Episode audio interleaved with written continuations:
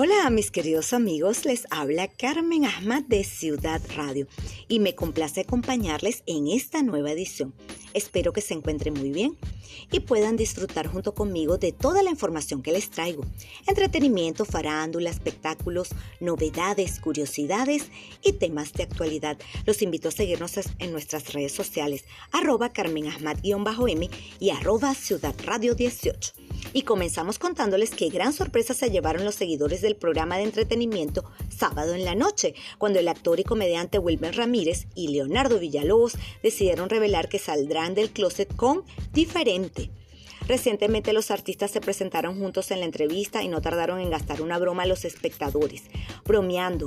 Realmente el motivo de la visita es que hemos decidido compartir con toda Venezuela que somos pareja dijo Villalobos entre risas agarrando la mano de su colega, mientras que Ramírez expresó, no tenemos nada que envidiarle a Ricky Martin, a lo que Villalobos objetó, los reales y el marido que es bello. En este caso, los presentadores del programa no pudieron evitar reír con sus ocurrencias.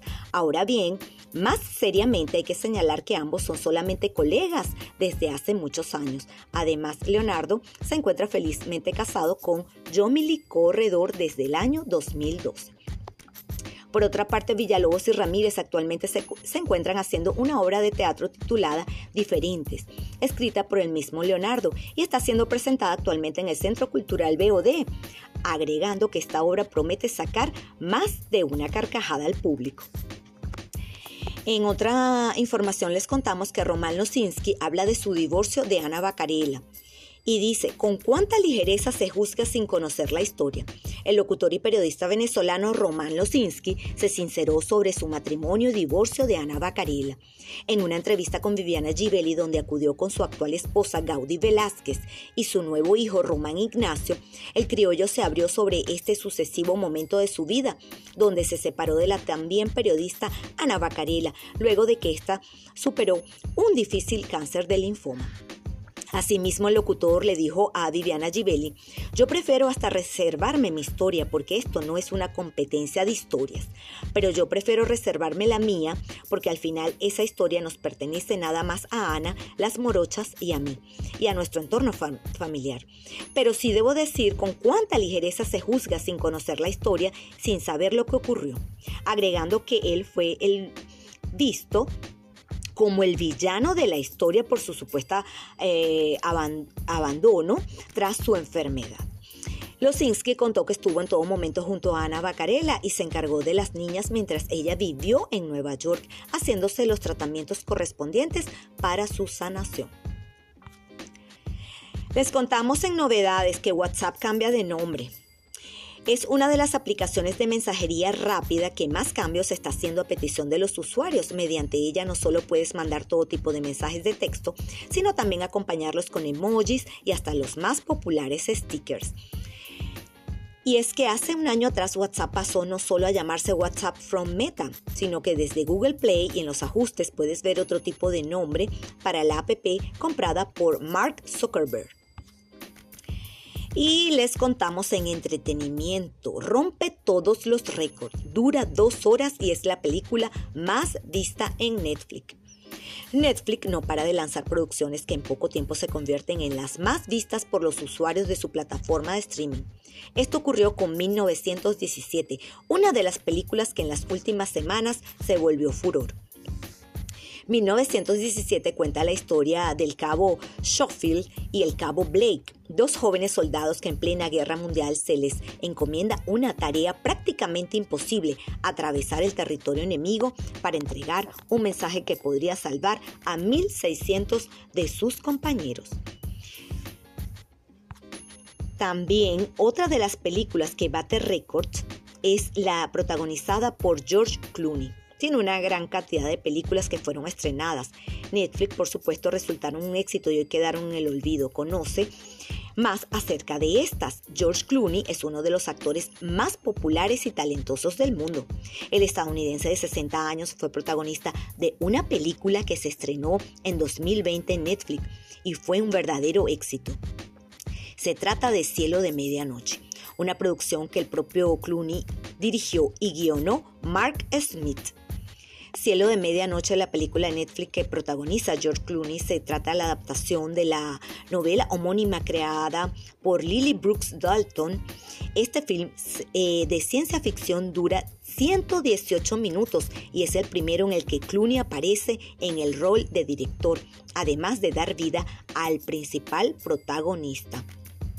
La película remite a un escenario post-apocalíptico en el que un desastre natural ha destruido la Tierra y a sus habitantes. Y les contamos en novedades, New Bike, la bicicleta que funciona sin cadena y reinventa la forma de pedalear. Roger eh, Parker, un ciudadano estadounidense de la ciudad de Los Ángeles, creó una bicicleta que funciona sin cadenas y con palancas de tracción. El motivo principal para reinventar este medio de transporte fue su esposa, quien por años fue ciclista y no fue ajena a los problemas que causaba utilizar las bicicletas convencionales. Según Parker, la New Bike tiene un diseño menos agresivo para los deportistas, pues tiene pedales que se manejan de manera vertical en lugar de los tradicionales rotatorios. El deportista solo debe realizar movimientos de arriba hacia abajo, con una flexión mínima de la rodilla, sin embargo los músculos de las piernas y caderas se ejercitan de igual manera. La Bike no tiene cadena y sus pedales se unen con el buje de la llanta trasera. Con respecto a las manillas, ruedas, asiento y frenos, el diseño es el mismo al tradicional. Eso sí, esta bicicleta es desmontable para que pueda ser transportada en auto de manera más sencilla. Actualmente esta bicicleta se encuentra en el mercado y tiene un precio aproximado de 3 mil dólares. Amigos, les vamos a contar acerca de la historia del ron. ¿Dónde empieza su historia? Ron se produce a partir de subproductos de la caña de azúcar y la mayoría de los historiadores coinciden en que los destilados de caña de azúcar se hacían en Asia y América del Sur, años antes del nacimiento del ron en el Caribe los antecedentes del ron, pero ¿quién lo inventó? Están en la época árabe de Granada durante el siglo XI. Los árabes trajeron la caña de azúcar desde la India y con ella preparaban una bebida fermentada. Cuando Granada cayó en poder de los españoles, ellos llevaron el cultivo de la caña a las Antillas. ¿Por qué recibe el nombre de ron?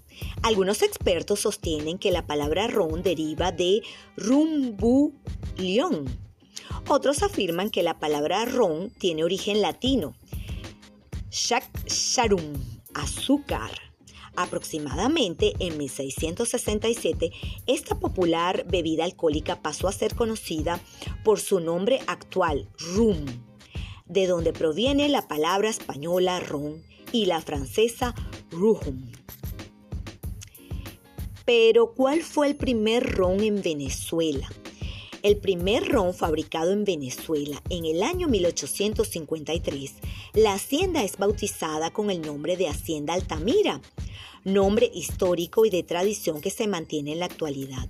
En 1889 consigue sus primeros premios, recibe medallas y diplomas en la exposición de París. Es una bebida, como ya dijimos, alcohólica destilada que se obtiene de la caña de azúcar o directamente del jugo de la caña, ya sea por fermentación o destilación. El ron tiene varios métodos de preparación, los que llegan a variar según las tradiciones y lugares donde se produce. ¿Dónde se hizo el primer ron del mundo?